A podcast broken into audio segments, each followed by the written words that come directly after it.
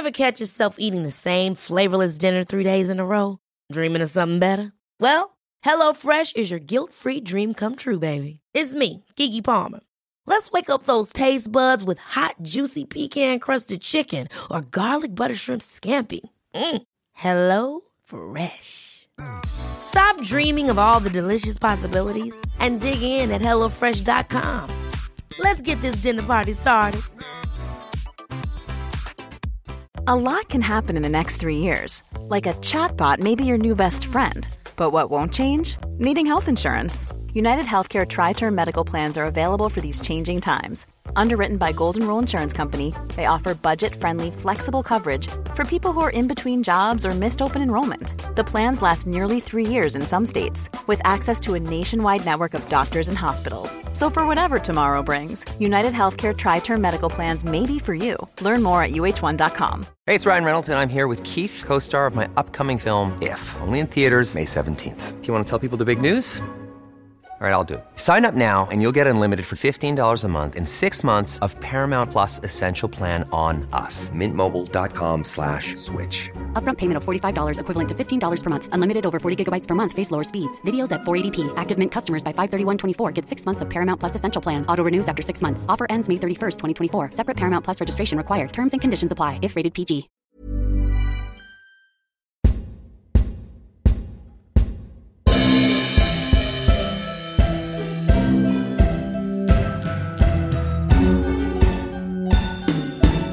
Really 007. I'm your host, Tom Pickup, and welcome to another special episode on the Really 007 podcast, where tonight we will look at the greatest henchmen and women of the James Bond film series.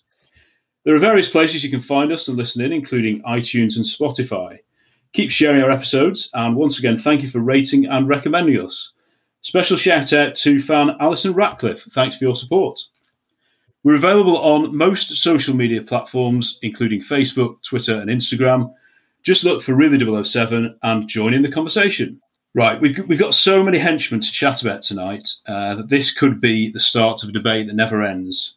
But I do have uh, three lovely gents with me this evening. We've got two regular contributors, Matthew Pickup and Rob Parker. Good evening, gents.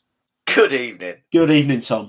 Nice to have you guys. But we've also got our first guest in the form of Mr. Stephen Carty, who is a renowned film critic. Good evening, Mr. Carty. Good evening, Tom, Rob, Matthew, Minister, Chief of Staff. yeah. He's our kind of guy. He's our yeah. kind of guy, this guy. He is. He is. it's a, a really 007 squad, isn't it? It really is. There's a, there's a lot of a lot of people involved. I'm so glad that niche gag actually landed. I just thought nobody. I was. yeah. yeah, you've been waiting. the equivalent the... of blowing the bloody doors off, mate. Why Australian? No reason, reason to be Australian. when Cockney goes Australian. Yeah, yeah. yeah. so, Stephen, yes, uh, nice to meet you. Just for the benefit nice of all the listeners, would just uh, briefly tell us a bit about yourself, what, what you do in your job, and how you've come to be involved in the world of James Bond. Uh, well, at the moment, I'm a freelance film critic. I write for Radio Times and I do reviews on BBC Radio Scotland. As far as James Bond go, I can't remember the age I was when I started watching them. I remember I was very young, too young to be watching them. Uh, my dad said, "Oh, this Doctor No's on the TV. This is James Bond. You're going to love this." That was the first one I watched. And then, I mean, like you guys, I taped them off the TV and then watched them over and over and over to the point where I had to stop watching them because the dialogue was losing meaning for me because I'd heard it so many times. like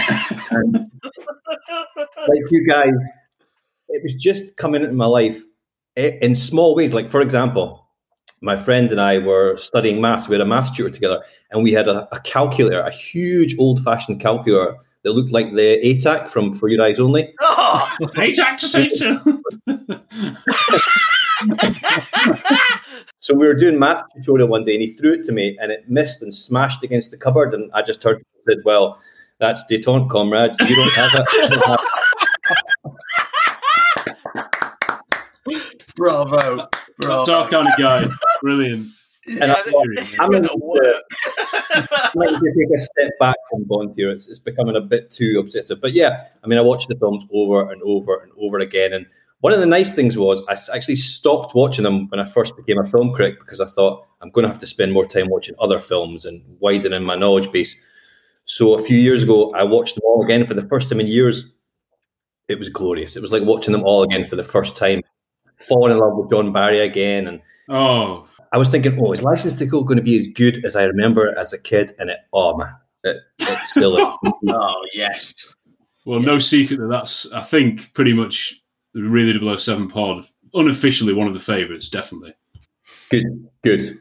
We're pretty Massive much dog. Yes. Oh, Yeah, it's just his voice. Anything he says, he brings such weight and gravity. Shaken, not stirred. It's just what was the Patrick Stewart just walking the room? It's, he brings such importance.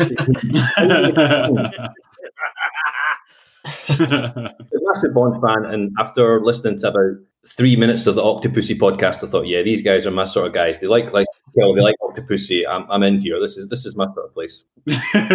there are very odd people out there. That's that's what we found out We're doing this. No offense, Stephen. You seem a lot less odd than we are.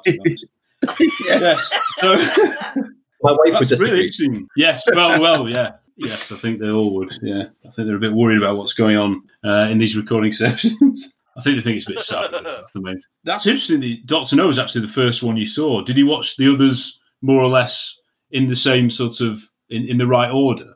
Because I, I I remember growing up that we just sort of had the few on video, and you watched those ones over and over again. You didn't really know why Roger Moore was Bond sometimes, or why Sean was sometimes Bond, and it didn't really make any sense until you got older. But particularly as a film critic as well, is that has that sort of cast your eye on them in a bit of a different different way? Do you know what? I've always wondered if I was old enough to be of age when Roger Moore was cast. I've always wondered if it would have bothered me at the time because, like you're saying, I was just a kid. You know, one was Roger Moore, one was George Lazenby, one was Tim Dalton. I just I loved them all when I was a kid. So I can I'd love to go back and wonder if I would have been sort of gnashing my teeth over the fact of there's another Bond. You know, Connery's Bond. That's it. There's no other Bond Yeah, now I just, I mean, I, I don't love all of them, but I like all of them. I think they all bring something to it. And one of the great things about Bond fandom is if you want a 60s thriller, you know, the pu- if you want a purist Bond, you, you watch Connery. If you want some entertainment and you want someone with the biggest bell bottoms you've ever seen, you watch a Roger Moore. if you want Fleming, you, you know, watch Dalton. It's there's there's it sounds cheesy, but there is something for everyone. There's there's a Bond film for every mood. You know, I could put a Bond film on after this podcast, and I could think, what am I in the mood for? Could be Yes. Octopussy, could be License to Kill, could be Man with the Golden Gun. You can go anyway. but what if you're depressed? Does that does that mean you should watch Daniel Craig Bonds, or would that not help it at all? I'm being naughty again. Leading the witness. Yeah. Yes, I am. Quantum of Solace for me was is a frustrating film because I think there was a good film buried in there somewhere. I mean, it needs a dramatic re-edit. The, the action scenes are all over the place. Um, I liked Skyfall quite a bit, not as much as when it came out. Uh, For me, it gets it falls down a bit every time I watch it. Mm. And Spectre is, is is a dull, dull, lifeless film. And I think there's been a shadow cast on Craig's time as Bond because we've been left with Spectre so long. It's been sitting there in our minds for so long. Yeah. I really hope No Time to to Die is a lot better than Spectre. But you know, if not, we've still got twenty odd other films we can watch over and over and over. again. Yes. That's the spirit. Absolutely. That's the spirit. that is the spirit. Oh, Brilliant. It's a call to arms for Bond fans everywhere. That. Call to arms. So tonight, though, we are concentrating on the henchmen and women, as we've said. First, though, we'll have our regular quiz. Now, normally, of course, it's John Kell, Mr. John Kell, who introduces and hosts the quiz. But in his absence, Mr. Rob Parker is taking on the baton. So, Rob, over to you. Thank you very much. I'm quite intimidated stepping into the um, the dulcet toned shoes of John. Does that work? Oh, we'll make it. We'll make it work. We'll make it work. it somehow Uh, works. but no, I'm really. It somehow works. So um, John um, always likes uh, to create uh, uh, like a sound, a buzzer sound, doesn't he, for uh, the quizzes? Oh, I was thinking like, what sound is appropriate for like a hench, hench person quiz? And I was thinking like, the only thing that really fits is like a Wilhelm scream, like ah! So I don't think I'm not going to make anyone do that. Uh, so, because uh, you know, well, we've been hysterics, I think, to begin with. Um, Yeah, so, we're like, um, bloody doors off. I was thinking, perhaps, we'll be blowing the bloody doors off, man. Um, I think, like, Yours eyes in go with um, uh, yeah, well, yeah, chip commercials, mate. Um, uh, I think we could do. Um, oh, what was I think? I did have a good idea, and now it's gone. In that, in that. Oh no, it's right. If we do um, a, a Louis Jourdan, kill Bond. That that's probably Oh. we could do that. So whoever I whoever I hear first say kill Bond, um, I'll go to them. So. Question one, John. I'm sorry, I'm butchering this for you, mate. This is your segment. No, you're- so, so, right, question one. A gentleman does Vijay Amritraj in with a yo yo in The Magnificent Octopussy. But what is that gentleman's name in the credits? We've gone for detail again here. the guy who with the, the yo-yo type thing. Yeah, yeah, yeah. Keel Bond. Oh, go for it. Stephen, go for it. Sorry, that was terrible. No, that Um, was brilliant. is it a generic term like buzzsaw guy or something like that? It is a generic term, it's not that one. Kill Bond, I mean, yes, Tom. yo-yo man. Sad, sadly not. Really Same vein. close though. You know, we could be for ages like yo-yo guy or you know, yo-yoing man through with the answers. razor saw throwing thing. um, I, I, I mean, I don't think we're going to get it Have wrong.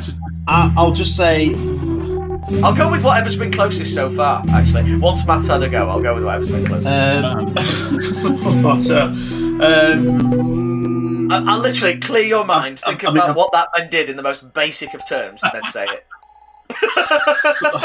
Buzzsaw assassin. I mean, I don't. Oh, it's a, you, you even you know I love how the fact that you tried to make it so simple and you were still too complicated. it's just it's just called it's just called Thug with Yo-Yo. uh, maybe rings a bell actually. Yeah. Uh, right, so I'm afraid no Should point. know that, Nil shouldn't we? point. Yeah. Nil point. Well, well. Thug with Yeah, Yo-Yo. it's a bit harsh, though. Yeah. You know, more skilled. yeah, I know, yeah. A skilled labourer. What? um, so, qu- question two. I think this might be easy, so I'm gonna we'll go for it from there. Question two is, and remember the buzzword. What number inspector is Kronstein? Keel Bond. Yes, Stephen. Two. Yes. One 0 to Mr. Ooh. Stephen Carting. Superb. Superb. Well done. Um, well done. Whew, off the mark. Question three. Uh, the relief is all mine, actually. I was quite worried. The pleasure will be all three. mine. Might have gone to her a bit late. Question three. Where was Hervé Villechaize born? Kill Bond. And if yes, Matt. What, uh, Mexico? What do you want? No. I could do with a. I could do with my own, you know, eh, eh, noise. Yeah, yeah. You know, so I'll try and develop Kill, something like. Kill I Bond. don't know. Yes, was that you, Tom? Euh, Est-il euh, français? La France? I mean, you could have some of a point for that. Oh, But uh, it's better. Stephen, do you have anything you'd like to come in with at this point? I feel like I should know the answer because I remember him from was it Fantasy Island he was on? Yes, yeah. yeah. But I'm, I'm terrified of guessing in case it makes it seem like a stereotype. I just You on that score, you won't get worse than Mexico. Perfect. No, no. Bang on. no, I, I'd be I'd be purely guessing. I'd be throwing a dart at a board. Tom, you can have the point on this. It was Nazi-occupied Paris in 1943. Oh, my God. What a stat! That's brilliant. Even Flipping yeah. Question Active four. control. My word. yeah. What country is Erich Kriegler representing in For Your Eyes Only? Oh, go for it, Stephen. It's North Germany, East Germany. Sorry, East Germany. You got it, East Germany. Saved it. Two Saved zero it. zero to unbelievable, and and that actually is a win. oh no, it's Did not. Sorry, win? Tom. You've got. You could no. You could pull back a draw. I'm so sorry. I, I'm out. Did I get half? Yeah. and for that Yeah. reason, yeah. Um, question five. Um, this is stupid. Which James Bond villain was voted sexiest villain in People Magazine's Sexiest Men issue? Kill Bond. Stephen, go for it. Would be Marceau. Total guess. No, uh, sexiest men issue. Still. Kill Bond. Uh-huh. Yes, Matt. Scaramanga. Nope, nope. What, oh, I was Sorry. gonna what henchman? What in the he- Oh, is it a henchman? right, yeah. But yeah, yeah. This question Yeah, about I'll yeah, it sorry. episode. Kill When Bond. was this I- done, Rob? The Yes, Matt. S- Stamper?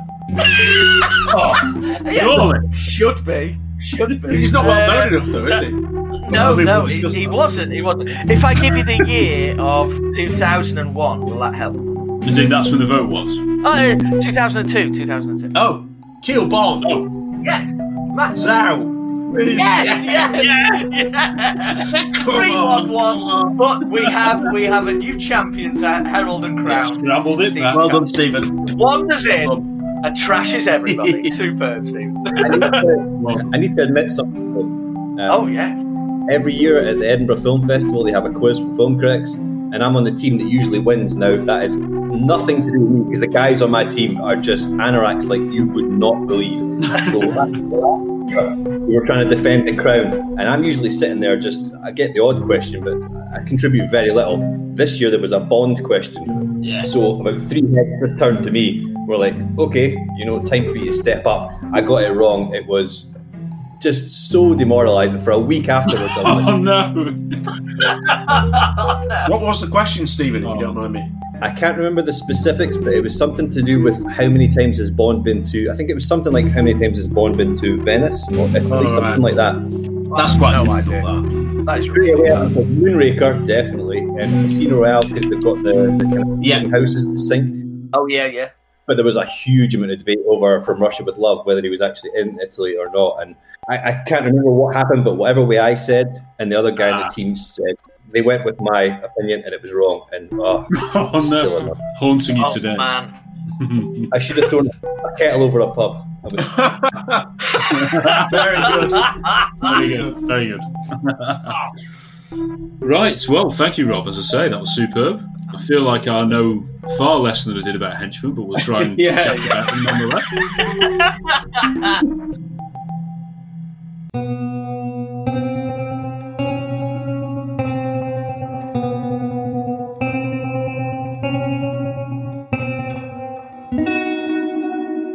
How does someone qualify as a Bond film henchman? It's quite a, a difficult one to ask.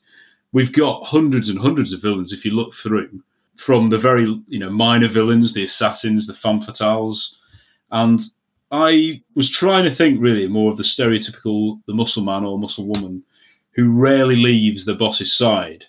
They should be physically strong, a real threat to Bond himself, and so you know Doctor what's his name Hans Glaub or those kind of people. I'm not really sure that they're going to pose much of a, a physical threat, to be honest. But they should live long me- in the memory of the audience. And you never know. By the end of this, we might decide between ourselves who our favourite henchmen are. So, whilst some of these traits are present in individuals, others are not. So, whereas Elvis from Quantum of Solace may never leave Dominic Greene's side, he's of no physical threat and barely registers. So, we won't be including him. So, They do, they do like a character poster for him as well. The poor man. Yeah, I think uh, our good friend John is he actively hates Elvis, and he re- I think it partly because it's soiling the real Elvis's good name as well. Well, yeah, Shocking. even Rory Yeah, is is getting a poster nowadays. yeah. Yeah, I'm just yeah. Yeah. just very good. He is the poster boy of No Time to Die. I did, uh, wh- who was it? Um, K- Colonel Ourumov had one in for Goldeneye, his own character Oh. poster. He did. what is going on here? What is happening? It's on Trevelyan's bedroom window.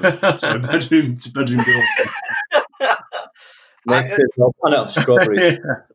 Oh, we will be mentioning those later. Hang my head in these niche. So, do you think do you Women think aren't like that in real life. Yeah, yeah. Do you think there is a teenager in this country, or there's ever been a teenager in this country who's had Colonel Aruma Oh. up on their wall, like you know, like when they get in at night, like you know, going to bed, like, I want to know. night, night, Colonel. Please, please tweet No. us. I'd like to know if there is anyone. That, that Yeah. if anyone did have this, please get. Come out with your hands above you. You have 10 seconds.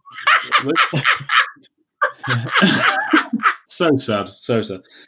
Guys, before we move on, what first of all, you, Matt, what do you think the sort of in in your mind if someone says Bond henchman, what not necessarily who would you think of, but what kind of if there was going to be another Bond that comes out soon and we don't know anything about it, you hear that someone's going to play a henchman, what would you be expecting? I would say, I think it's, yeah, that physical presence is required.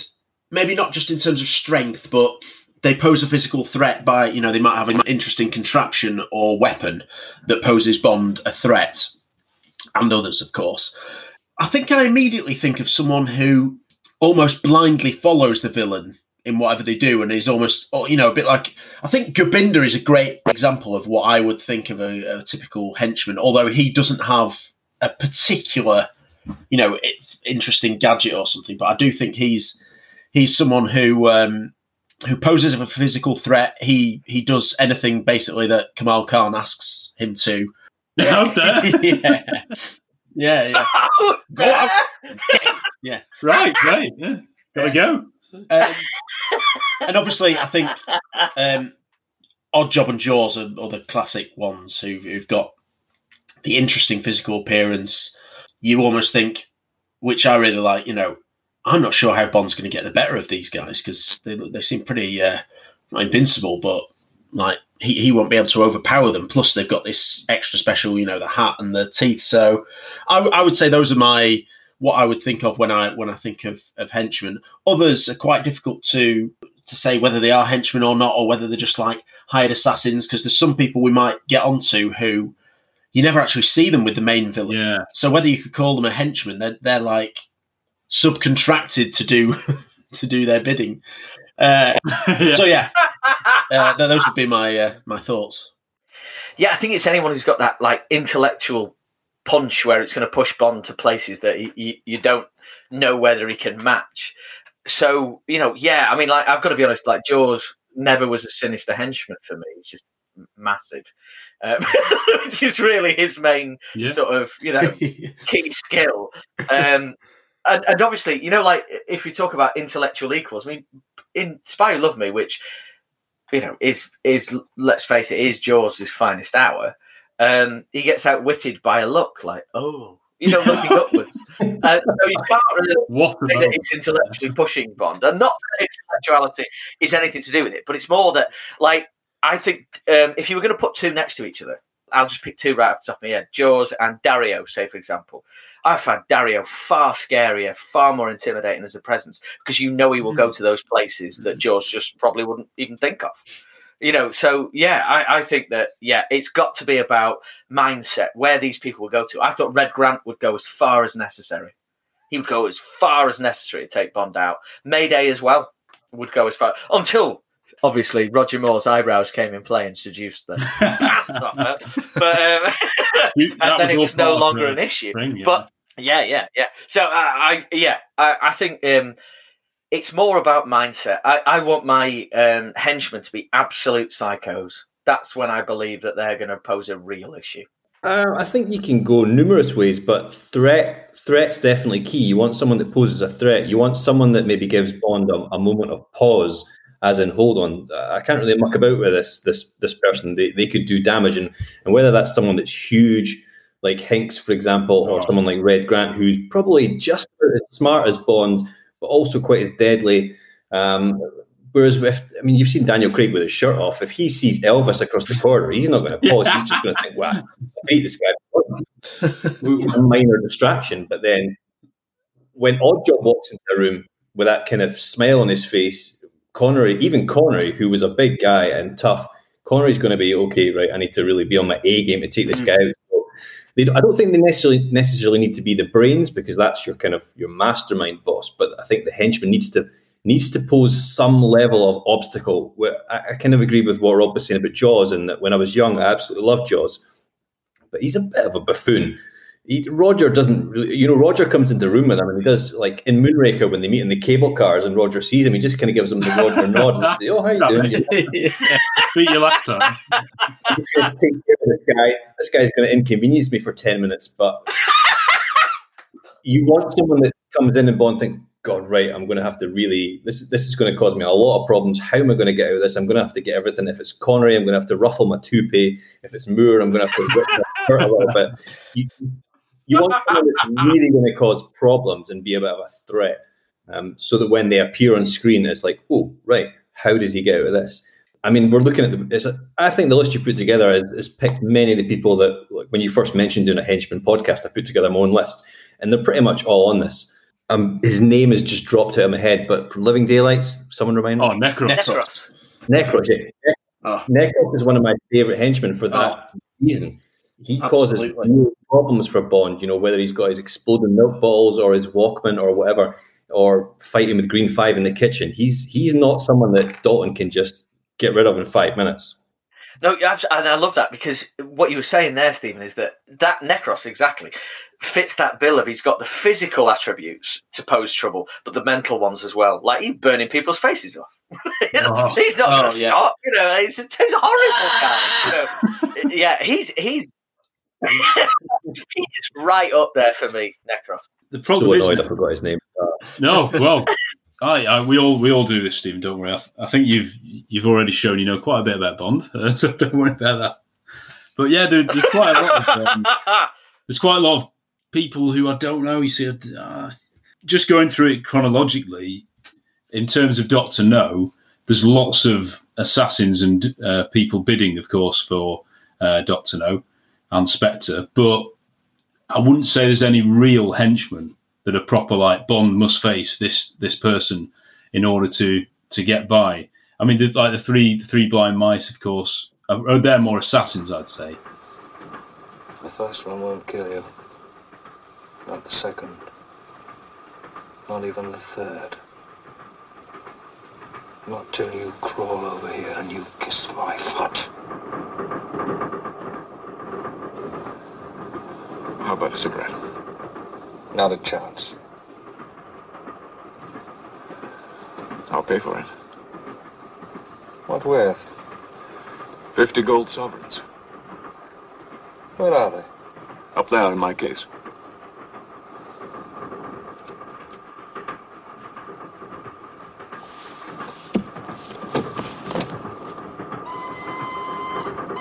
You show me.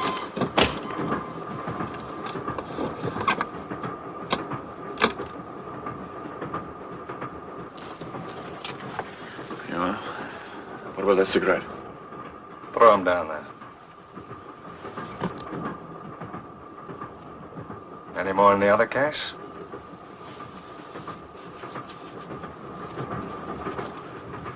I should imagine so. It's a standard kit. I'll have a look. Put your hands back in your pockets.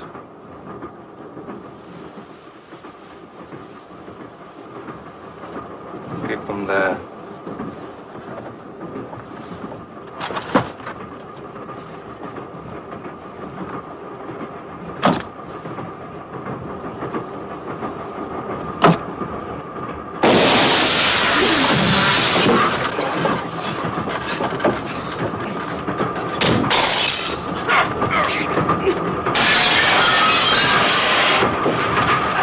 When it when you come into From Russia with Love, though, the debate would be: Is Donald Grant the best henchman, or is he even a henchman?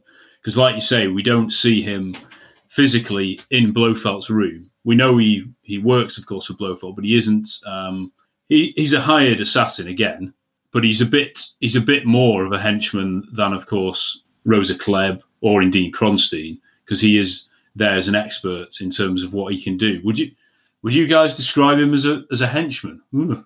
Very interesting question because then that makes me think of Necros in exactly the same way. Mm. Necros, I can't remember a scene where he and he and Koskov are in together, you know, or I Joe think he a bit more. you know what I mean? Or is there one? There- Have I missed There's one at the swimming pool. Yes. Oh Right, yes, yes. spread by Michael Sorry, yeah, But yeah. yeah, uh, uh, yeah. I put, there is a hired element to Necros. You know, you do get the impression he goes. You know, at the weekends he goes home and listens to his new romantic collection. Yeah, the best of Necros. Your Barry Manilow. Yeah. Very good. If we are including him, I don't know. Uh, oh, by the way, apologies to the, the Wizard of Ice on uh, Twitter for incorrectly using his uh, his name in the books Donovan on a, on a recent post. I, I, I apologise profusely for that. Yeah, so our, our friend John would have him down, would have Grant down as a henchman. Well, I, I mean, there is Morzeny as well. That's not. He is he is perhaps a bit of a henchman. He he poses absolutely zero threat to Bond on the boat. we did discuss this a bit on, of course, on the well, bit saying length in our From Russia Love review that we've recently released. And he, yeah, he did come under a bit of stick for his useless attempts to kill Bond and Tatiana. We think he died. I don't know. He just, I think he jumped into the into the Scottish waters where they filmed it in the end. I think. But uh, yeah, Odd Job is the first proper, definitely a henchman in this definition in the Sean Connery era and in the, indeed the whole era. Odd job. Many people have tried to involve themselves in my affairs, unsuccessfully.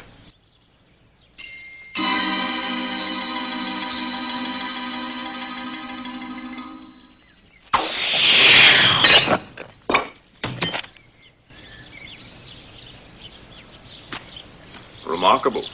But what does the club secretary have to say? Oh, nothing, Mr. Bond. I own the club. So I was just going to say, I think that also is what defines a henchman is recognizability in a casual Yes, audience. absolutely. If the casual audience will recognize him, like obviously us mega nerds Yeah. will be delighting about, you know, oh, I don't know, the Mishka and Grishkas for as long as we, we want.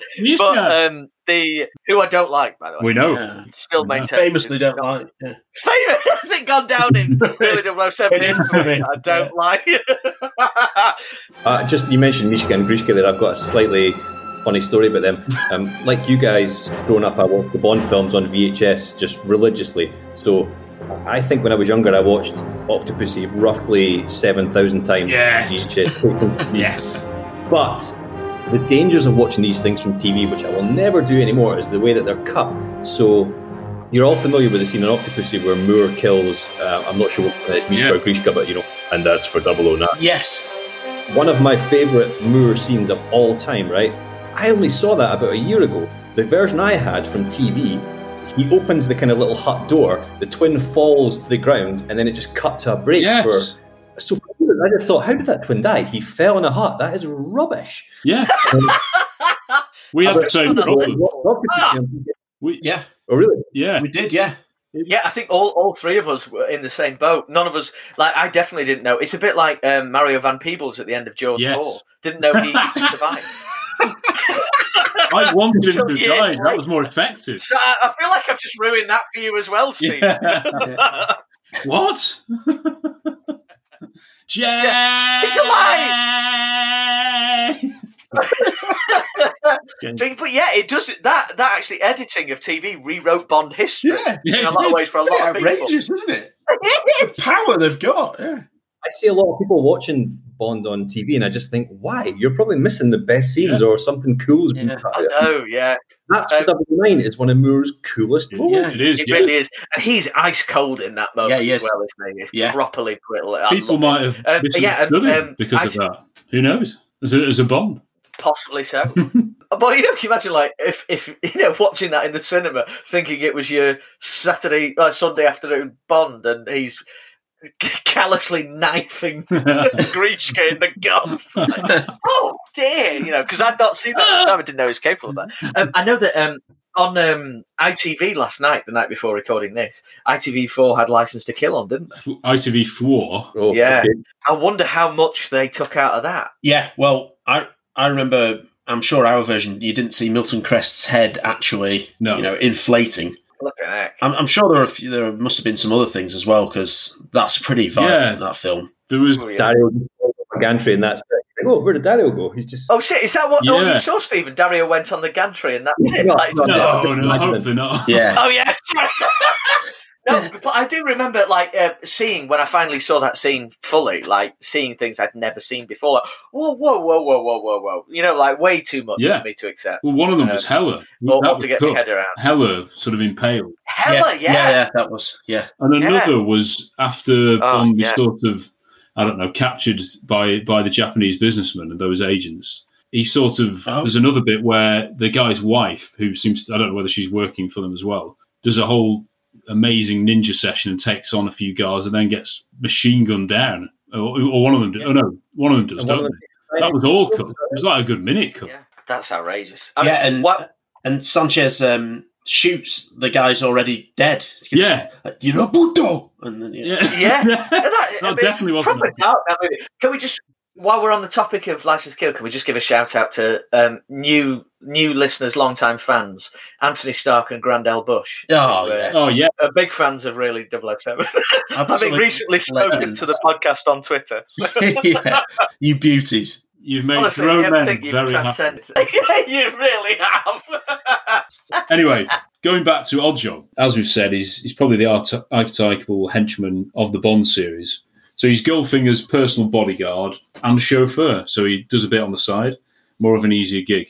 He's played by the American wrestler, not Korean, uh, Harold Sakata. He is obviously famous for his bowler hat, which is rimmed with a razor blade. For someone who barely speaks, what an amazing performance uh, Sakata delivers in this in this film. Yeah, it's the first iconic one, isn't it? Really, like transcendental, iconic henchman performance. Yeah, he's the one that your mum or dad would know about if he said, What's a James Bond henchman? They would probably say Odd Job or Jaws. And there, there's a reason for that. I, I love the way that he doesn't speak, but he says, Ah, Yeah, Ah, ah. now and then. Or, Yeah, now that I'm a bit older and a bit more cynical and a bit more nitpicky, I mean, the hat thing is is a bit silly and a bit inconsistent. it slices through a statue at the start. but It doesn't slice through as Tilly Masterson. No. yeah. You know, it just doesn't knocks her decapitate her. Yeah, yeah. Make it gets stuck in metal. So it is a bit inconsistent, but you know what? I, I don't really care. I don't No. think that I need to think Yeah. deeply about.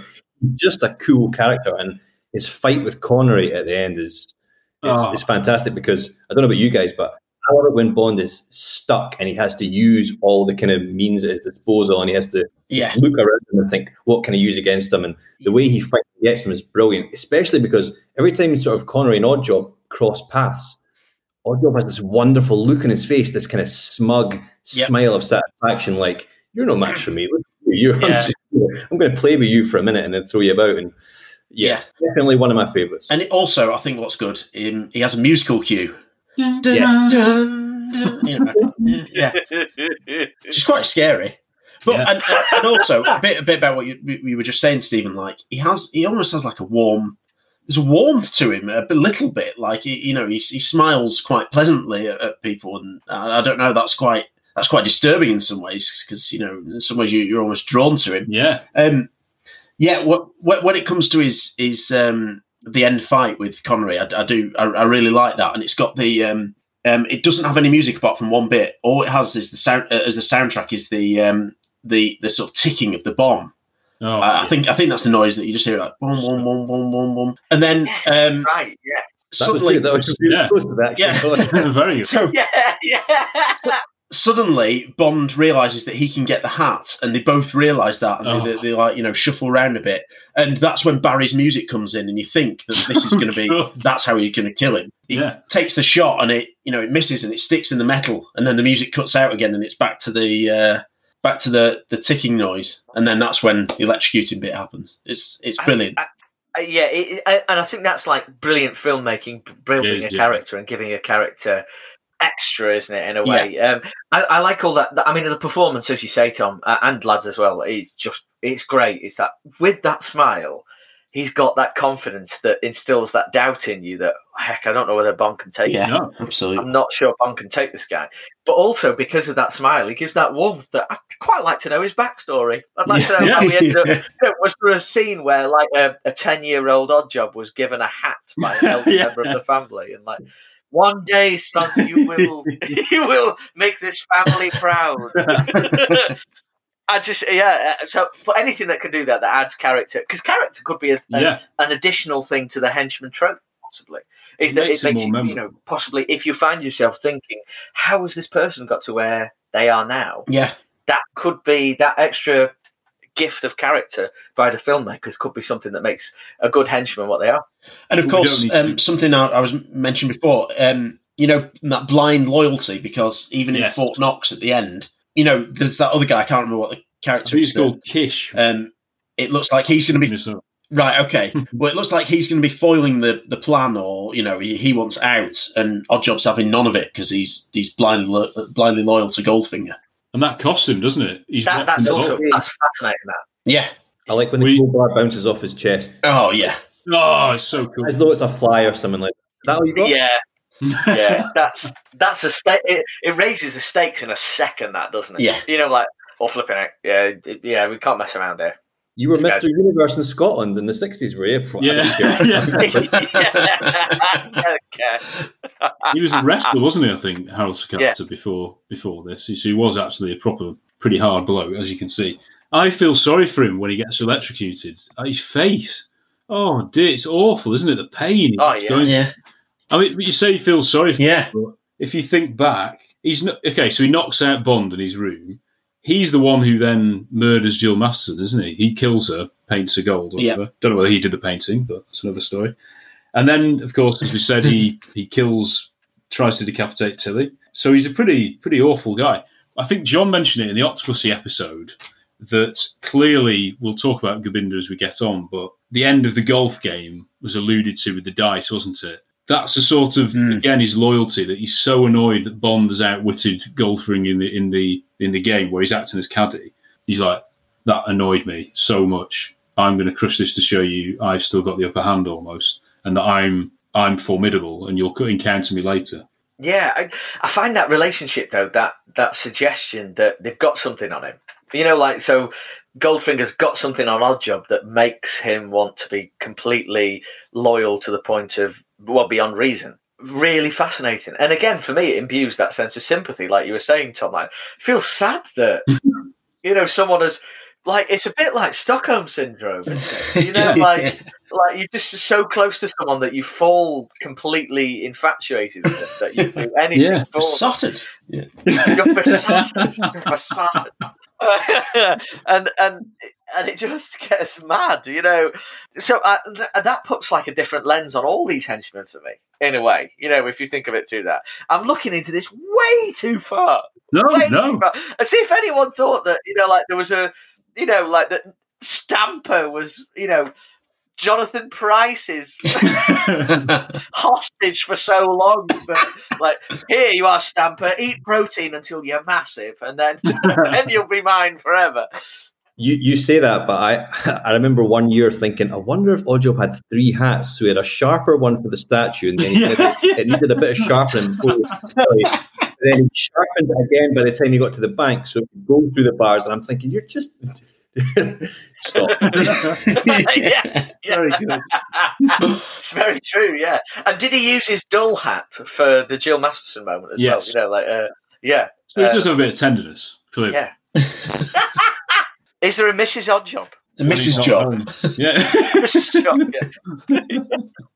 I nearly said something comes very rude. puts the you know the, the steel hat on her thing. Like, yeah. I think um, there, there are a few there are a few pointers which show what an impact Oddjob has had as uh, as a as a henchman, and you know, as part of Bond folk, folklore that that you know, like you say, Stephen, that your average non Bond fan would know. And I think um, one of them is Austin Powers, and that's. Parovich. Um, random task, random task who throws a shoe rather than a hat. Um, I think that like that shows that you know he's had, he's had throws a some shoe? sort of um, yeah, and also um, including him in the goal in the game Goldeneye. I don't think you, Yeah. uh, you know in the multiplayer function, and you know there are other characters who we'll discuss who who are also in that. But I just think that that shows this guy is a big deal when it comes to uh, to the Bond canon. he is, yeah.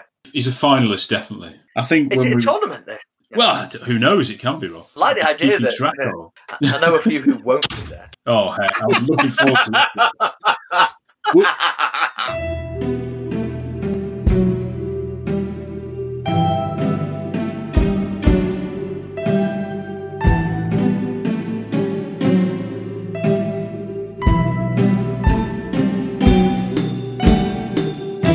Thunderball is another funny one because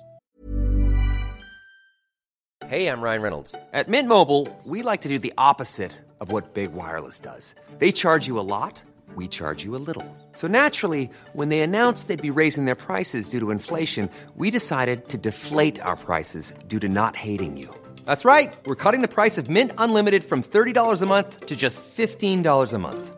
Give it a try at mintmobile.com slash switch. $45 upfront for three months plus taxes and fees. Promo for new customers for limited time. Unlimited more than 40 gigabytes per month. Slows. Full terms at mintmobile.com.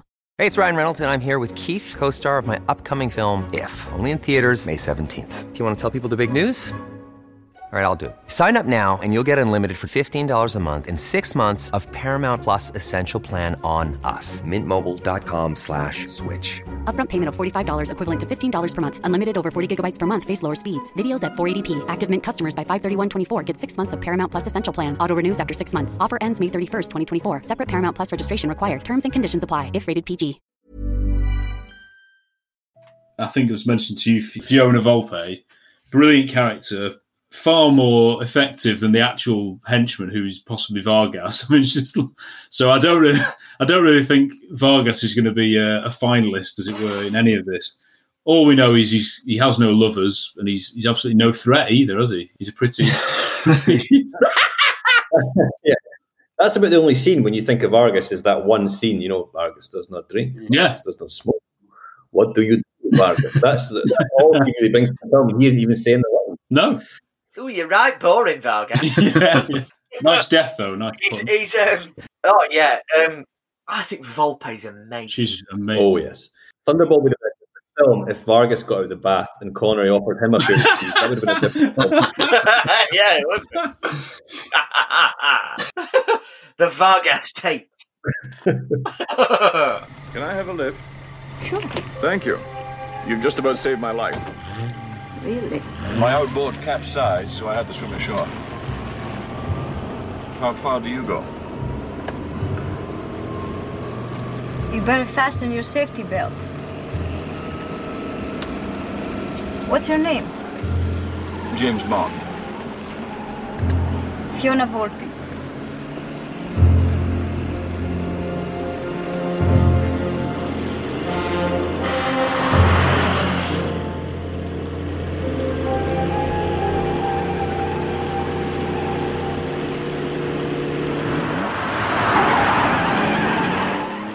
Here often? Do I make you nervous?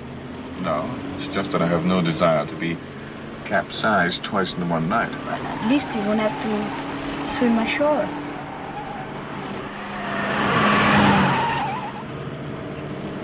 Have you been here before, Mr. Bond? No, I haven't. But uh, this is the road to Nassau. Yes. Eventually.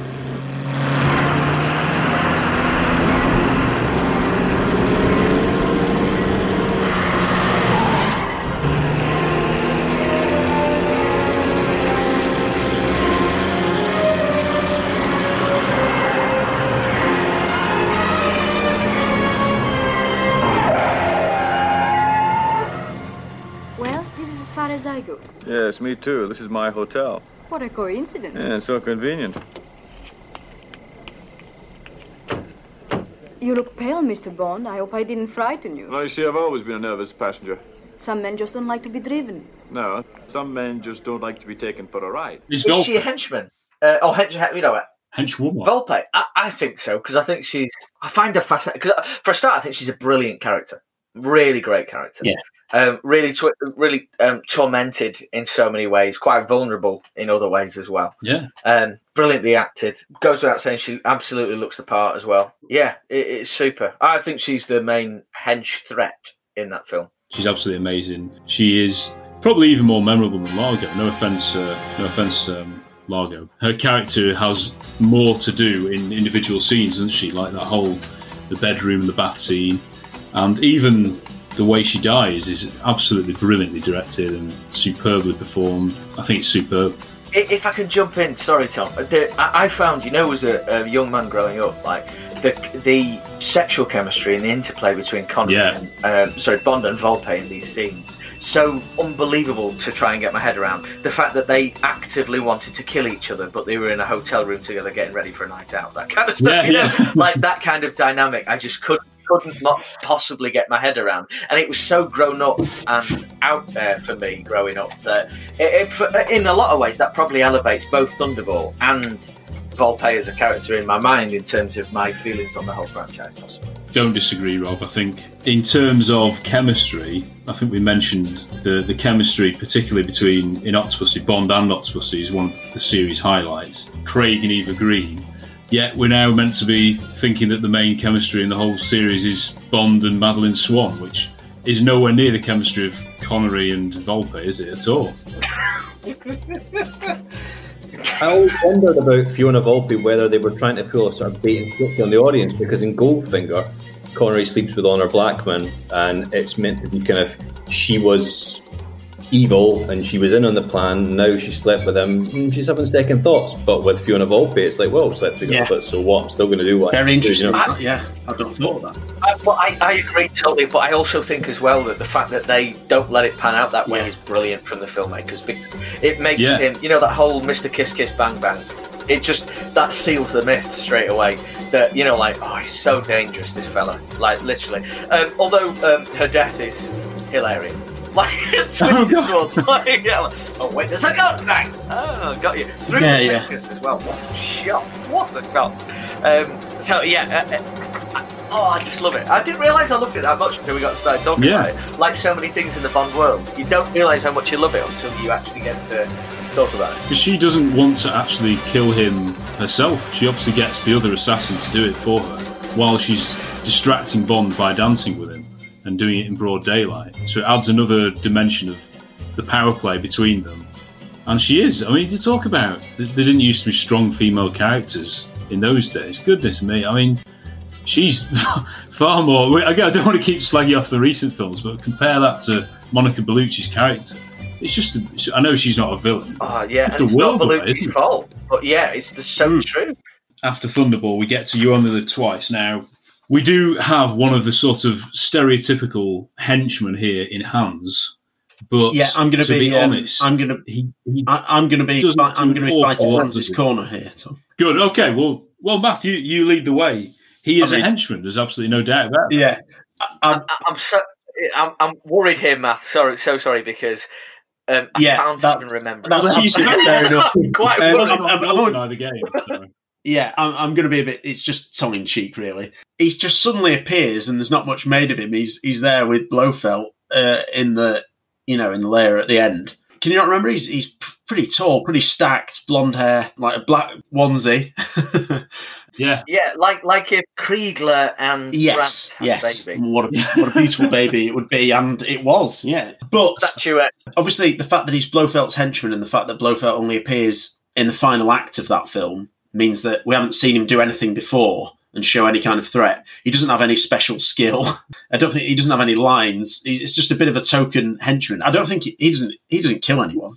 I do quite like the fight that him and Bond have, and I like the way that Bond Hmm. disposes of him. Can you remember Robert All? You, you a bit? Literally on YouTube right now. Trying to Yeah, yeah. No, that's fine. Oh, we'll leave you to to it. remind Brilliant. myself of this. Pretty embarrassing that I don't know. It lasts one minute and sixteen seconds. No, it doesn't. No, it, do, it, it literally it actually only starts at twenty-two seconds. That's right. Oh, punishment! Yes, Yeah. this is good. I remember this. The storm. And he's proper hard Yeah, as well. he is. And- yeah, oh, it's super. Yeah, he's got a lamp and he's absolutely wailing on Connery, and they're slipping everywhere. It's like a fight that we used to do in the old uh, James Bond. yeah. and um, chins him into the inglenook fireplace, big right hand. Oh, all around the neck. Uh, Two double body shots. But don't worry, lads, we've only got 10 seconds left. Nicks the key. Oh, Starts sprinting. Bond is using his wits. He's got his leg. It's, it's, a, it's a UFC move. Ah, it's a twist. He's got the upper hand. They're going across the lift. Uh, no, they left the bridge. Uh, they're going up. Oh. there. Oh, big right hand. And then it's the big uh, back body drop into Yeah. the massive field. And the parameters. Got Yeah. it. Thank you so much. I mean, I'm not saying I'm, I'm not saying he's any good. Bon appetit. I don't. I've got a bit of a soft spot for that fight. In that, it's a bit of a babyish, you know, one of the more babyish sets of you know a pool of piranhas and uh, and everything, and a big fireplace and everything. I quite like that that fight and everything. But he, he's not a brilliant henchman. But I like that. It proves that everyone. It, again, it's somewhat something for everybody, isn't it? Yeah, um, maybe he would have got more time had Blofeld been involved in the film more. Um, I suppose you could maybe make a slight argument for the the Rock's granddad as a henchman in You Only Live Twice. He's the big dude that fights him with a couch. Oh, in, that's so good. in the office. That's one of That's- the best fights in the whole series. Did you say that's the Rock's granddad? I'm Yeah, pretty I'm- sure it is, or the Rock's father, the Rock's granddad. Siamese Oh. vodka, just before that scene. Wow. Oh yeah. Yeah, that that's a terrific scene, isn't Don't quote me on that. yeah. No, you're absolutely right. It's um, the Rock's grandfather appeared in the 1967 James Bond film You Only Live Twice, portrayed by Samoan American wrestler Peter Fanene Maivia, who is also the grandfather of Brilliant. Dwayne the Rock Johnson. Oh, Just picks up a- brilliant. Just picks up a couch. every day. As you like you do, as Dad would say, yeah.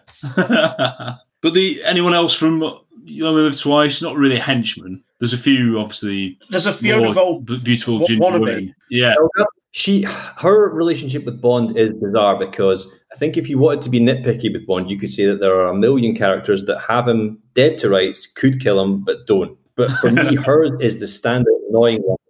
She has him tied up. She's got orders to kill him, but she puts him on a plane, just the two of them, ejects a small wooden plank out, with a small explosive device in the plane, then parachutes. That must be the most Yeah. convoluted Yeah, way when, of killing a character. when she had inside tied Ever. up, she had uh, that little knife. You know, it could have been done. I've got you now. when she gets back to the piranhas later on, I'm thinking, well, you sort of deserve that. You know, you had the opportunity. oh, I mean, Osato isn't a henchman, is he at all? So I think it's definitely Hans, but he probably won't get in the final. I'm afraid, Hans. I'm sorry. So we're going to have to move on to Gutted uh, On Her Majesty's Secret Service. Sorry, technically Grunther is is the henchman, isn't he? I suppose he's. I think he's Blofeld's head of security. The reason I probably wouldn't put him in the final myself, even though he is a you know he's a goon and he is a, str- a real physical presence and he's always loyal to Blofeld. He doesn't actually have a fight with Bond because I think it's Tracy who kills him by impaling him to a wall. That's the reason I'd rule him out. You could argue Irma Bunt is more of a hmm. henchwoman because Yeah. she's the one who kills Tracy. And she's pretty scary, isn't she? Really scary. Yeah, that shot of her when he goes into the bedroom, that is the most terrifying shot. in cinema. yeah, yeah. You know, it, it's so underrated. Her place in cinema, Irma Bunt, is the woman Yeah, who killed yeah. James Bond. Yeah. Why? It's a bit underrated. Blofeld always gets the credit. It's a Yeah. There's no rating for that. Yeah. It's unbelievable that no one. I don't think you know. Does anyone these days ever talk? Do kids in school ever talk about that? no. We're talking about Madeleine Swann. No, we did. all that. I mean, yeah. James Bond is no longer aspirational. You only live twice. Bond dies. Yeah, very apt. That's- yeah. We're going to have to move on to Diamonds Are Forever, and we get another big debate, don't we? Yeah. Wint and Kidd, the, the elephant in the room. Are they assassins or are they henchmen?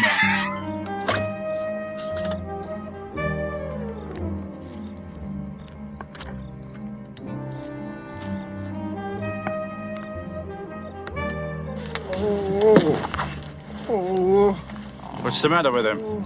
It's my wisdom teeth. I haven't had them out yet. Would you mind having a look, Doctor? Of course. I'm not going to hurt you. Just open. No, no, no. Open wide.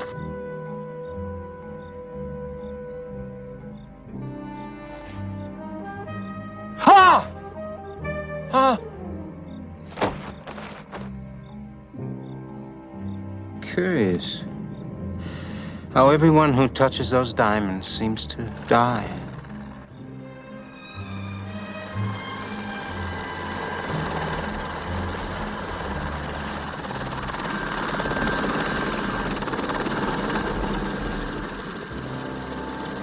Stop right there. Who are you? Dr. Tynan sent us. Why didn't he come himself? He was taken sick, bitten by the bug.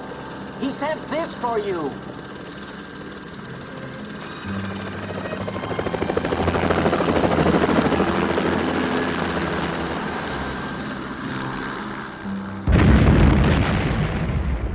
Had wanted man to fly, He would have given him wings, Mr. Kidd. what I was going to say about these two, because I know Chris was wanting uh, th- these these two to be uh, included in this debate. You, you never see them in the same room as as Blofeld, do you? Is there any interaction between them? And I find that quite No. scary. Actually, I I, I find it really scary that they're just wherever they are, it's to kill someone and like in different ways. And I I find them pretty scary. Again, they've got a musical cue of their own. Whether I'd class them as henchmen, uh, exactly, yeah. Um, I, I, I, yeah, I find them really scary. Like I say, henchmen or or not, I, d- I don't know. I'm I'm willing to hear uh, you know debate on this, and uh, and we'll reserve judgment. That's what this is for, I'm, I'm going to say yes. I'm going to. For me, they are henchmen. I, I'm Wow. going for it. I, I'm going to. I, I'm going to say they are because they're very one. You know, single-minded in their objectives, aren't they? You know, in in their fatalities they're trying to induce. Uh, but also, I, I like that. I know that that um, I'm probably breaking my own rules because rules because it wasn't long ago. I was saying, oh, but we've never seen with with the main villain. Yeah. I, I, like you say, in this instance, I really like that actually, that distance. And I think it comes from the performance of um, of Wint and Kidd, the gentleman playing Wint and Kidd, Mm. who are Putter Smith and Bruce Glover. Um, I, I I really really like um, what they did here, and I would accredit them rather than you know uh, anything else. But I would say that though they get a really hard ride in casual fandom. Yeah. Wint and Kidd. The steel toe caps are put in more than once on them in, in like a critical sense. But I think they're um, an interesting flavour. I think they're straight ahead of Bambi and Thumper. Yes, because those are the other two. You could say they're henchmen, couldn't you? But the, they, they actually start off quite effective, don't they? They seem to be causing Bond problems. But then about a minute later, I think I think possibly that, that's it. And then they don't seem bothered. They just, just want to get out of the pool and they're not really bothered about continuing. No, I think I think that could be another criteria we have to add to the bond. You know, the hench person tick list is that are you crap or are you not crap? If you are crap, then you are not. You can't do your one job. Odd job, yeah. Odd job. Yeah. um, Stephen, because if if we include Wint and Kidd as henchmen, then goodness me, they must be really the, almost at the top of the list. Do you think? I, I really like both of them, and I can see why they would get a hard time as being, uh, in inverted commas, problematic for the last moment where Bond puts Yeah, the hands between the legs and he goes, Yeah. yeah, really sort of dodgy moment. But if you take that away, they're, they're kind of one of the, the many characters or occurrences in the, the Bond films that's weirdly progressive for their time because they're not they're not gay assassins. They're just assassins who happen to be gay. And they're very, very good at their job. They they kill almost everyone that co- they come into contact with early doors. Um, I'm not too sure about the final scene. They don't seem to pose a huge amount of threat to Connery when he actually gets down to it. But in terms of the film, they do have a big impact on the film. They're not just kind of this rubbish blonde muscly dude who's hanging about in the background. They're actually causing a Sorry. Yeah, I do, I do, I do rate them, and um, but then I'm a diamonds defender. So, Oh, I like that expression. Is that an official term? Diamonds Defender. well, I mean, you look at all these lists of uh, Bond films ranked and rated, and uh, Diamonds is always near the bottom, and I can, see, I can absolutely see why. You know, it's a tired film. Uh, the plot makes no sense, and you just killed James Bond. Sorry, how did you Bond? it? You're on a diamond dealer in Amsterdam. so it is quite rubbish. But at the same time, it's got that slinky Barry score and the cool scene when the car goes up on two wheels. And I mean, Con- Connery's so far from the sort of 60s Sex Panther that he was, but still Connery, still quite cool. Yeah, Still despite- deeply watchable. Yeah. yeah, I mean, Willard he wakes about as tall as the White House, but still Connery in a white Oh, wow. Uh, yeah, so I mean, I'm a Diamonds defender, and I think uh, Wint and Kidd are quite. I think they're quite an enjoyable part of the film. Whether that's down to my Barry bias, so every time I see them, I hear his music, and I think, "Ooh, quite like this." Who knows? Yeah, we are going to actually do our Diamonds Are Forever review fairly soon, and we do have License to Queer hopefully joining us for that. And I know they and I, and hopefully the other people on board, will be massively defending that film because it is. There are there are people I know who are a little bit, yeah, almost intimidated by it. There's a, there's a few scary bits in it. There's a few odd moments in it, but yeah, I'm going to be I'm going to be defending it on this review. Hi, I'm Rob. I'm Simon. And I'm James. We want to talk about those movies. Those supposedly bad movies. Those movies that bombed. To see if they weren't that bad after all, join us every week on the For Your Reconsideration podcast, part of the Flickering Myth Podcast Network. You can catch us on iTunes, on Spotify, and all the usual streaming apps. And it won't cost you a solitary bean, mate. it's like it's free. it's just like it's free. So we go into the Roger Moore era. Yeah, uh, uh, Oh, first Rob, go for it. Jill St. John. I just say that. Sorry. Jill St. John. Yeah. I know you're a big fan. Jill. Yeah. Jill St. John. Jill St. John Smythe. Jill Stark of the London Financial Times. Yes, Roger Moore. Roger Moore. His era, of course, was goodness me, it's pretty packed. There's lots to discuss here. And the first one, of course, is Live and Let Die. And I think Teehee definitely qualifies in every single way. So I'm going to put him straight into the final. That's an alligator. You can always tell by its brown nose. Ah, there's old Albert. He's a croc. Got over careless with him some time back, and he took my whole arm off. Well done, Albert. Oh, they'll eat anything, even each other. Then again, sometimes they can go a whole year without eating. Oh, I was rather counting on that. there are two ways to disable a crocodile, you know.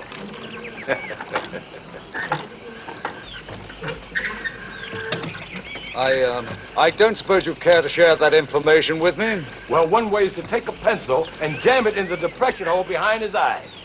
And the other? Oh, the other's twice as simple.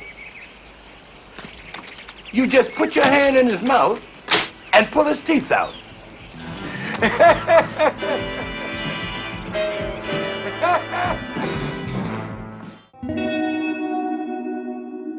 Again, nitpicky. You look at the arm and it's obviously fake. It's way too long. oh no, no! It's cool though. Um, like, like many Bond fans who've watched the films too many times, um, I like these little odd noises that you hear in Bond films, like the the twang when Bond Oh. skis through the bunting on for your only, your eyes only, Yeah. or the suction cup when they take off the, the Oh. Connery mask at the start of um, From Russia with Love. Oh, I love the big noise when Moore Yeah. cuts the, the little cord in Teehee's arm. The twang. Ah. I mean, we all know that every train fight in a Bond film is good. Yeah. Every every train fight is pretty good. I, I quite like the fight with on the train. Not to repeat myself, but I like Yeah. it because he uses all the things around him: a pack of cards, a tray, a small ladder. yeah, yeah.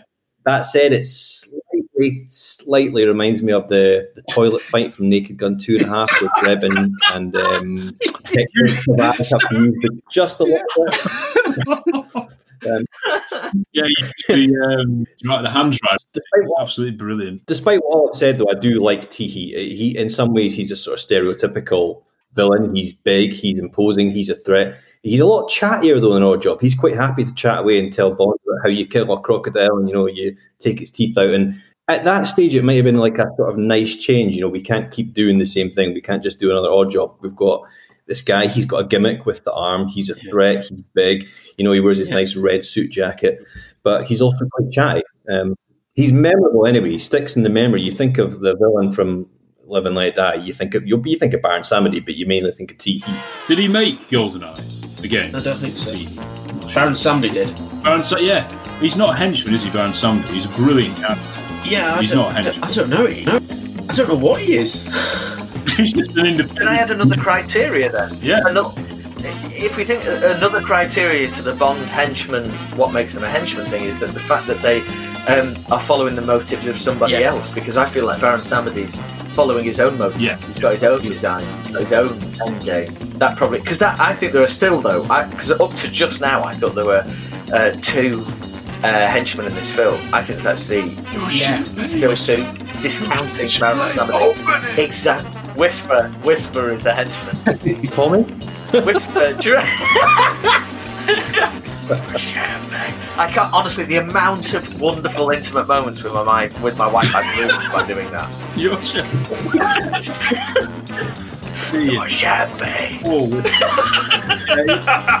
he doesn't even. Bob doesn't even kill him. He's like, "Oh, you, no, you go in there. I'll just leave you." in there. I'm not gonna. I'm not gonna try and kill No, just you. He just kills him. He doesn't, um, in the car, doesn't he? He's the one who uses that weird sort of gun when he drives past Yeah. the chap that killed Charlie. the chap in the car. So he's not, you know, he's not the, the, the Yeah, nicest the dart thing.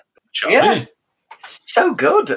He was, of, Uh, was he going for, The, um, or Bond? He was going for Bo- the driver, wasn't Yeah, he? Yeah. kill both.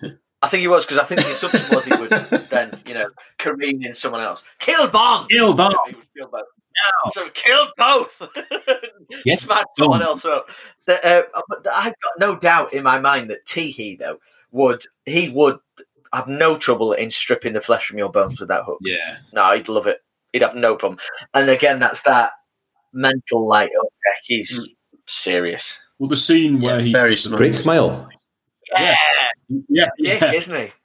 he threatens to torture. He's torturing Bond. He doesn't quite get onto it, does it? But he threatens to snap off Bond's fingers and more, more vital organs. Uh, when Big is that's a great scene, isn't Yeah. it? When did you touch that? That's that scene. and T. Oh yeah, such a great scene. But then we, in terms of like the crocodile farm scene, I mean, it's brilliant. The music's brilliant, Oh. uh, and you know these sort of scenes are good. A bit like we mentioned with You Only Live Twice, that the sort of they can be spoofed by Austin Powers or whoever. Because let's leave instead of just killing Bond, let's leave him in a situation where he's got very little chance of escape, but we will give him that chance, and hopefully he'll have a horrible death if he doesn't. Whatever. If only he'd stuck around to watch, you know, just taking the time, just watch the. Yeah. I, I, seriously, I think Teehee's the kind of guy that would have enjoyed it. Like, oh, well done. That's a mar- oh, Yeah, he would. Yeah. marvelous. Well, he didn't bother going back to San Monique, did he? I don't think. I don't think he's there. He just waits. He, he just hides in the train. That's when we see him at the end. Hey, And hey. it's almost it's a great way. You think you might be thinking, "Hang on, I've forgotten about him," and then, "Oh yeah, there's Teehee yeah," and then you see that the shot of him. Open, I mean, I don't know why you couldn't just. Yeah, yeah, no, that's just a bit like. Wint and Kidd Yes, because they've go on, been just a bit separate from that final thing, and Wint and Kidd is separate in general. I like that that there's still, Yeah. you know, after the big final act, as it were, it's almost like a, a coda or a, whatever you call it. You know, at the end when you think everything's safe, there's still that one one person or couple of people to, uh, and that that's all, that that often is the henchman's role in a Bond film. That often happens that they in fact have a confrontation after the main villain has been disposed of. Stamper. Sorry. Yeah, I, I love how Stamper's growing in prominence. Yeah, he is. He is. hey, Stamper. Hey, Stamper. Be- Before Mr. Stamper, Mr. Stamper. Good evening. If you're enjoying Really Double 007 Pod, why not follow us on Facebook, Twitter, and Instagram? Look us up at Really Double 007 Pod. I mean, Man with the Golden Gun. Yeah, it's there's not really a, a proper henchman. I'd argue. There's Nick Nack, who's almost a manservant, who's the brains behind the operation. You can't really say he's a physical threat, really. No offense.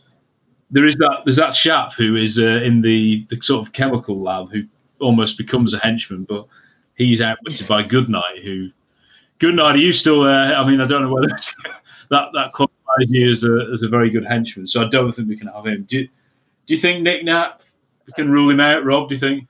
I, I don't think I, I, it's Um, funny with because that, um, he's about to Nick kill him with that no um, real pitchfork. You know, when he's dressed up as the. Uh, but yes. Oh yes, yeah, yeah. I suppose that must mean that he is. I think the threat of physical harm is there. He's, I mean, again, he's he's a really fun character, isn't he? He's Um, brilliant. I, I while I was researching hench, you know, the best henchman in the Bond franchise or whatever the expression is, um, they one listed in there was Sheriff J.W. Pepper. What? What? And the reason that this particular website had included it was like he tried his best to ruin two James Bond. Oh, shut. That- this is this is the kind of thing that the Bond world is up against, isn't it? You know. So um, yeah, I, I definitely think that in which is the better, you know, if I think in those terms, which is the better one, Villechaize or J.W. Pepper? Well, it's Villechaize. So yeah, Villechaize is a henchman in my book. Oh, I, I can see arguments for manservant and henchman, but hmm. with Man with the Golden Gun, there's there's almost no room for a henchman because Lee is so big and he Yeah. the film and he's he's so much threat for one film that it's almost as if Nick Nack doesn't need to pose a threat because Christopher Lee's over there with his talking about his elephants and his trick shots and um, his third nipple and I don't know if you need some. Sometimes you don't always need a henchman with with the really rubbish villains that, that don't pose any pose any physical threat. You definitely need a Jaws or an Oddjob. You need someone that can actually fight one. But because Lee is such an equal, you don't necessarily need a big muscly blonde dude who's going to come in and give him a fight and I must give you an unpleasant death. Yeah. that's that's one of the complaints. Well, Love this theme that's emerging. there's so many complaints about Quantum of Solace, but a new complaint, if you were, is that the main villain, Dominic Greene, is absolutely no physical threat, and then his hench, hench person isn't either. So, are we really that scared of anybody in that film? Not, not really, I'd say. Well, The editor. Yeah, uh, I, I don't think there's oh, there's nothing to be scared of in that in that film apart from the film itself. probably along with Oddjob, the most famous henchman in the entire Bond series. It's Jaws. I might have guessed. Do you know him? Not socially. His name's Jaws. He kills people.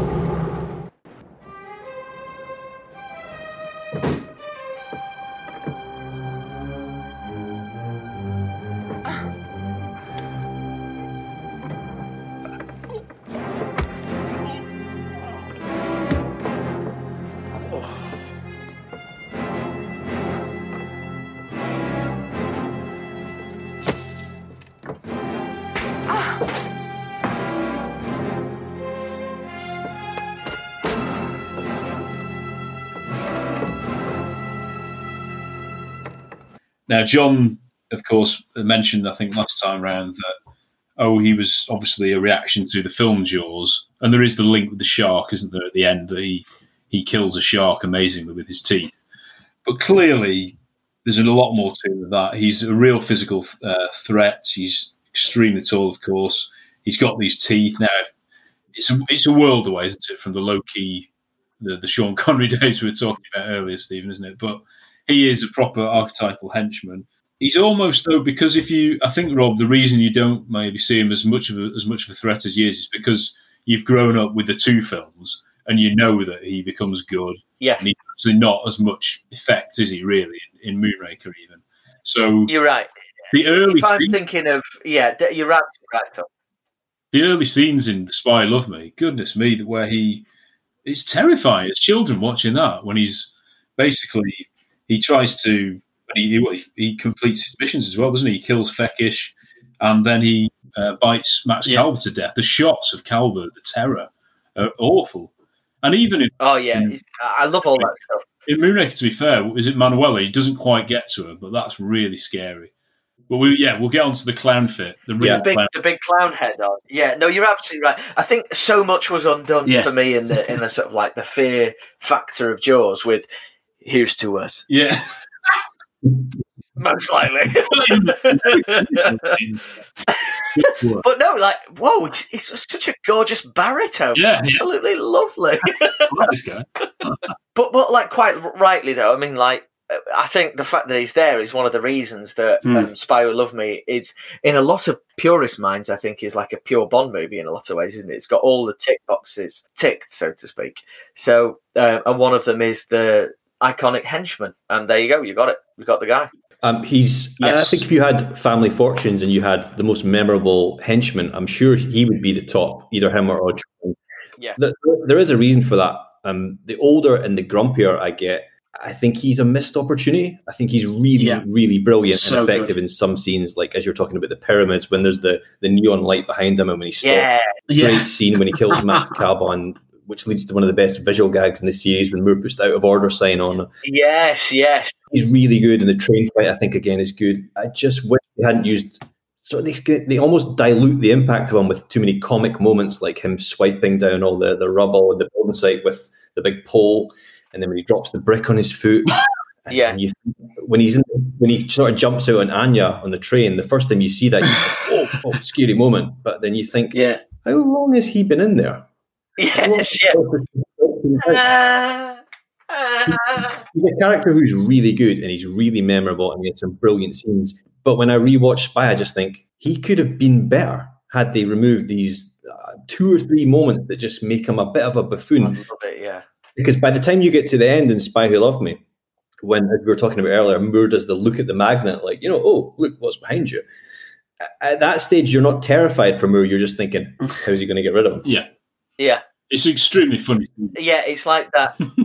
It's just much more like getting rid of a villain, and that okay, it does. I agree. It does dilute the the scariness of Jaws, but it's a brilliant moment. The, the acting for Moore is so good, isn't it? oh no! I love Timothy Not Dalton, but I, I cannot imagine Dalton looking at that magnet in the same. No, no. I'd like to see him try. I'd love to watch him have a go. Yeah. Yeah. So, um, what do you think yeah, of I am uh, a It's amazing that they were able to create this character who's so iconic and has, you know, as we've said, had a, a big impact.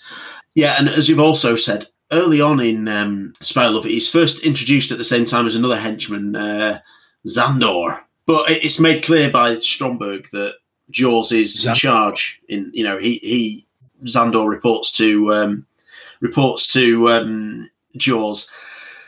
But yeah, so those early scenes, as we say, they're absolutely terrifying, and it is almost like he's some sort of villain from a horror film, and the way he kills, well, the way he kills those people, and in you know the the way they're shot and everything, it is it's terrifying. And I was I was really scared. I used to. There was a time when I was scared of getting.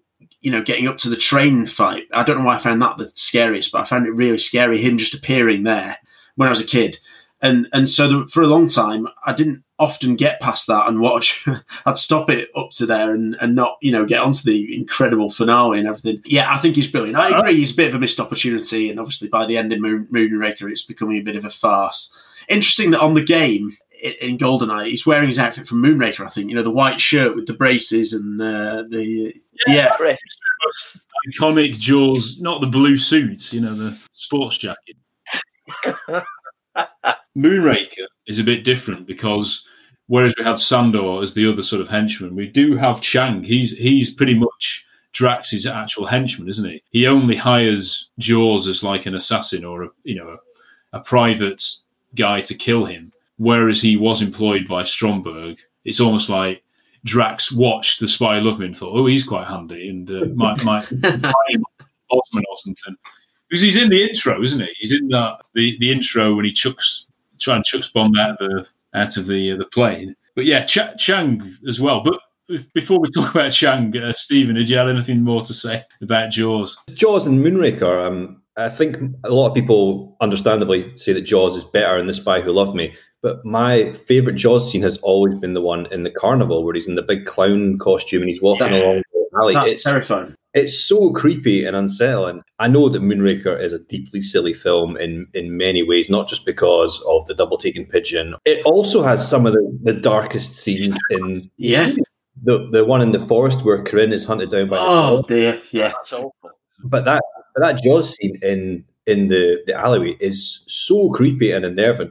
So it just blows my mind that you've got that in the same film as when Roger Moore kicks him in the balls, and it looks like he's got steel balls. What is that?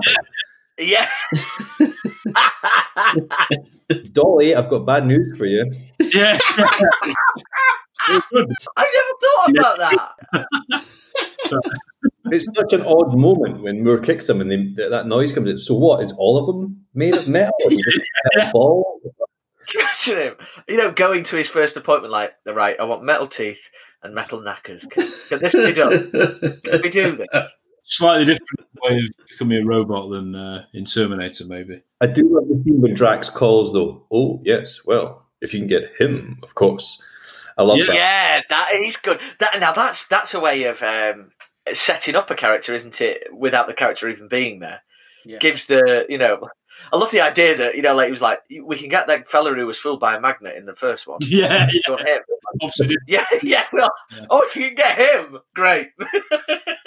there's lots of serious bits in Moonraker, aren't there? And Chang, who I was going to mention, he's the one who's controlling the uh, what do you call it? The thing that's going. I keep, I've forgotten. I've gone blank. The thing that the centrifuge. yes. The thing that's going round and round. Another really effective, serious scene. Yeah. And Chang, Yeah. He does get a bit of a fight. We get that sort of fight with all the, the glassware going going getting smashed to pieces. Some babyish sort of Chinese kung fu or whatever, and then he gets chucked out of the window. and he, I don't know. He, he's quite he's quite funny. His hair is sublime or ridiculous in whichever mood you're in. But he's, think you can quite take him seriously as a, as a henchman. the, the look of he almost looks heart, heartbroken when the centrifuge power stops. yeah, he does. Yeah, such sad eyes. Yeah. So yeah, Michael G. Wilson's Taekwondo instructor. Is that right? is that true? Oh, I, I read that Michael G. Wilson was learning Taekwondo and that was his, his instructor. And, I- again, don't quote me. Going on then to For Your Eyes Only, we've definitely got a henchman here. We've mentioned him before. We've got uh, Erich Kriegler. We're sort of introduced to him as a, a Winter Olympic guy, aren't we, really? It's one of the more unusual introductions to a, a character. Someone who is spurning If you can get him. Advances. Yeah. John Wyman. Get him on the show, John. But he, he, he was working for Kristatos, of course. Possibly, I don't know, we we didn't really know where his allegiance was because he, he, he may have been more to do with the whole uh, the East, East Germany and the, the Soviets and that kind of thing. But yeah, he's tall, he's physically imposing, he's blonde, which seems to help with a lot of these guys. He's like Jaws, he doesn't really speak. Grunts, doesn't he? Grunts his way through. The, some of, again, like you were talking about, some of the lovely sound effects in the, the Bond series. The way his weird gun that, that is used for shooting on the on, on the court, the noise. It's a bit like T. He's wire been snapped, isn't it? But then it, his grunts as well when he's uh, going down the track and he's getting annoyed, and then he chucks his motorbike and the Conti music. It's all it's all absolutely brilliant. Yeah, Runaway. Runaway is just such a fantastic. It is. Yeah. Kriegler. Kriegler's a funny one for me. I mean, you, I don't think you could have someone like Jaws or Oddjob in For Your Eyes Only because it is a sort of pared down, slightly more realistic, in inverted commas, a realistic film. He's not especially memorable when you say who's the henchman for for from For Your Eyes Only. You do have to pause for a second and think, yeah, it was Kriegler, whereas Oddjob comes to mind instantly. Um, I mean, I quite, I quite like him. Um, I'm slightly puzzled by his, his behaviour in Cortina because he's a famous athlete, yet he's openly shooting Bond and chasing Bond and tossing up Bond. and shooting in front of He didn't make it up. Yeah, there's absolutely no sort of decision made by him to sort of be sly. He's just quite happy to kill Moore and his overgrowing hair. It's, it's, it's, but I suppose you, you do need someone in that film, like we were talking earlier, when your main villain, like Kristatos, doesn't really pose a physical threat. You need the henchman to do that, and Kriegler is definitely tough enough to take on Moore at that stage. Oh, he looks cracking in Lycra as well. but at the end, doesn't he get outdone by gravity? I mean, just, he, like he, he's holding a massive thing over his head, and then Yeah. ah, Yeah, yeah. it's quite a stupid way to go. Yeah, yeah. He's holding that big stone, uh, like plant pot or whatever it is. Yeah, it is. And, That's uh, what sticks in my head. And he's plant about to chuck it, and then he gets he gets distracted by both a helicopter arriving and Kristatos, le- you know, walking out the door, which is quite strange. And Bond takes takes that black thing and um, and like, you know pushes him out the window and falls to his, falls to his death. And it's lovely how graceful his fall is, like his legs uh, together. Yeah, but he's an Olympian. He's an Olympian, so you know, score some extra points. at at the bottom, like 10, 10, 10 with cards.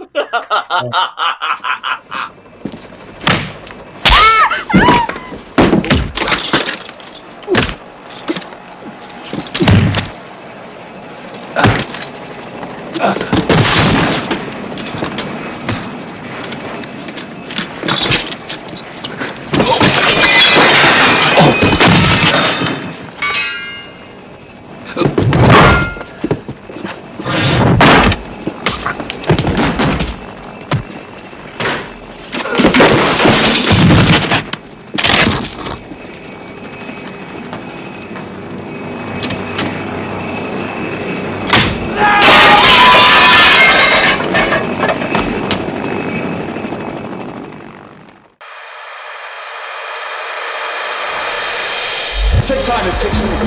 Check.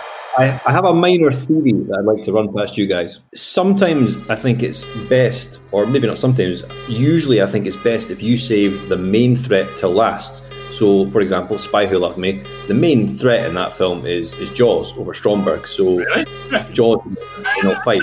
As much as I love For Your Eyes Only, and I do, it's one of my favourite Moors, I wonder if the film would have been better if he killed Kristatos first and then Kriegler was like the Yeah. final show. Yeah. Because the minute Hugo's dealt with, I mean, he's not going to have much trouble with Kristatos. They're queuing up to kill him, and it's Bond who's actually saying he he, tell, he says to Melina, "Don't," basically, doesn't he? But it, and it's uh, it's Columbo who uh, kills him. Oh, what a moustache! Yeah. Oh, yeah. There's no threat from Kristatos, is there? No, I mean, like, no, he, he is a desk weasel who has been pr- like self-promoted to the point of, yeah, no, I fancy this now. But let's get me an Olympian on the line, and we'll go. With this. Um, brilliant lair, though. Brig- brilliant, like great lair. Good, Yeah. good Yeah. baddies, you know, great lair. That and that. Um, you know, we're not talking about f- um, Fear Eyes only as a film, but the climbing sequence beforehand is Oh. so good that it gives just electric intensity to Kriegler and Kristatos from that point. Yeah. There was a guy I used to work with who was a mountain climber, and we were talking about For Your Eyes Only one day. Apparently, the shoelace thing is something that climbers actually do because when I was a kid, I just thought, ridiculous. He saves himself with later. Yeah. Apparently, that is something that real climbers can do. Mm. The punch thing. Even more. Incredible. Amazing. Jaw dropping moment, though. I mean, I think if you look at the Bond franchise as a whole, there's maybe sort of I, I don't know five, six, seven moments that are heart stopping. And the moment when Moore is kicked off the mountain, well, it's not Oh. Moore, but the stunt. Yeah, yeah, yeah, yeah. falls, That's a genuine Yeah. heart stopper. I'd love to see that scene in IMAX. Oh, and yeah. the, the silence as he's falling as well. You know the uh, noise and the the rope. ropes. You just hear the, Yeah. the Yeah. noise like. It's so. The noise I'd love the- to have seen that in the cinema. the noise of the guy falling and you sort of before and his face you know, so awful when he's Oh, oh, yeah. it's not, it's not PG, is it? Uh, and again, Do you- doing his customary brilliant noises like oh Yeah, yeah. oh, yeah. oh, Oh, yeah. oh, ooh. the, the other gorgeous sort of secondary villain, of course, in the film, it, yeah, is Locque, isn't it? He's not really a henchman, though, is he? The, his henchman is, is Charles Dance, isn't it? Really? Oh yes, love a bit of Charles Dance. Mm. Do we? Could have been Bond. Do apparently. Oh, or well, That's definitely a, a pub question waiting to happen. You know, which Bond film had Charles Dance in it? we knew of him from The Golden Child, and it was like, oh, amazing! Yeah, look, that's that looks a bit like him. That looks a bit like the, the, the devil, basically, from that film. yeah. Oh, yeah. So we were terrified of him anyway, and then slightly less terrified of him, but he, he was still a bit of a threat. But Locque, Locque is is a great villain again. We do get one of the best death scenes in the whole series, don't we, with him? You left us So you- with Ferrara, I believe. Yeah. you you have to file that moment with that's for double. Yes, absolutely. Yeah, That- Yeah. It's definitely from that same school, isn't it? Super. obviously, I, like I have a worrying theory about Moore though, because as much I mean, I love Moore, love Moore, love his Bond movies, but whenever I read these stories, that he he always seems to dislike the scenes that I like the most. Like there's the there's the rumor that he had to be talked into that scene by John Glen. Yeah. He didn't like the scene in A View to a Kill where all the miners were mowed down. By Yeah. Yeah.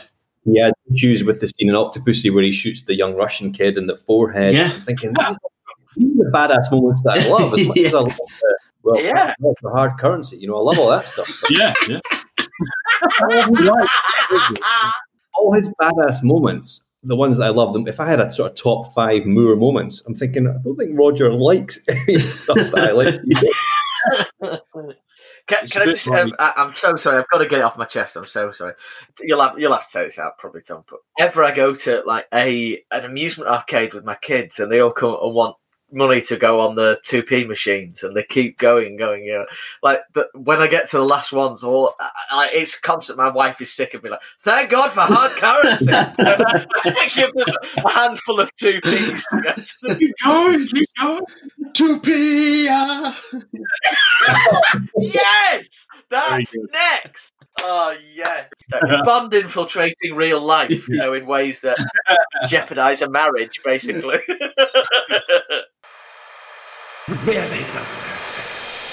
Coming up in part two, we discuss the henchmen of the Timothy Dalton, Pierce Brosnan, and Daniel Craig eras, and maybe finally decide who our favourite henchmen or women are.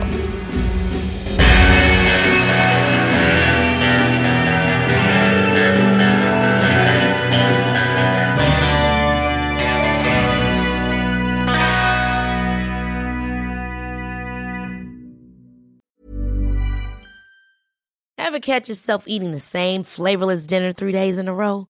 Dreaming of something better? Well, HelloFresh is your guilt free dream come true, baby. It's me, Keke Palmer.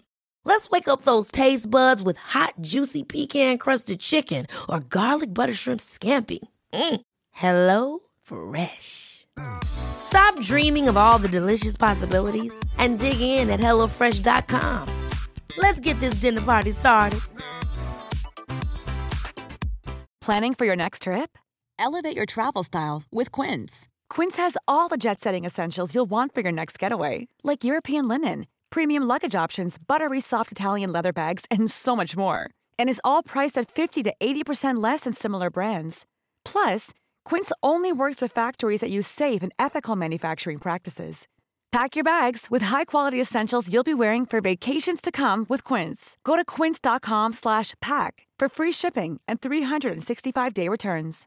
How would you like to look five years younger? In a clinical study, people that had volume added with Juvederm Voluma XC in the cheeks perceived themselves as looking five years younger at six months after treatment. Look younger, feel like you. Add volume for lift and contour in the cheeks with Juvederm Voluma XC. Reverse signs of aging by adding volume to smooth laugh lines with Juvederm Volure XC. For important safety information and to find a licensed specialist, visit juvederm.com. That's J U V E D E R M.com. Not for people with severe allergic reactions, allergies to lidocaine, or the proteins used in Juvederm. Common side effects include injection site redness, swelling, pain, tenderness, firmness, lumps, bumps, bruising, discoloration, or itching. There's a risk of unintentional injection into a blood vessel, which can cause vision abnormalities, blindness, stroke, temporary scabs, or scarring. Talk to a licensed specialist to find out if it's right for you.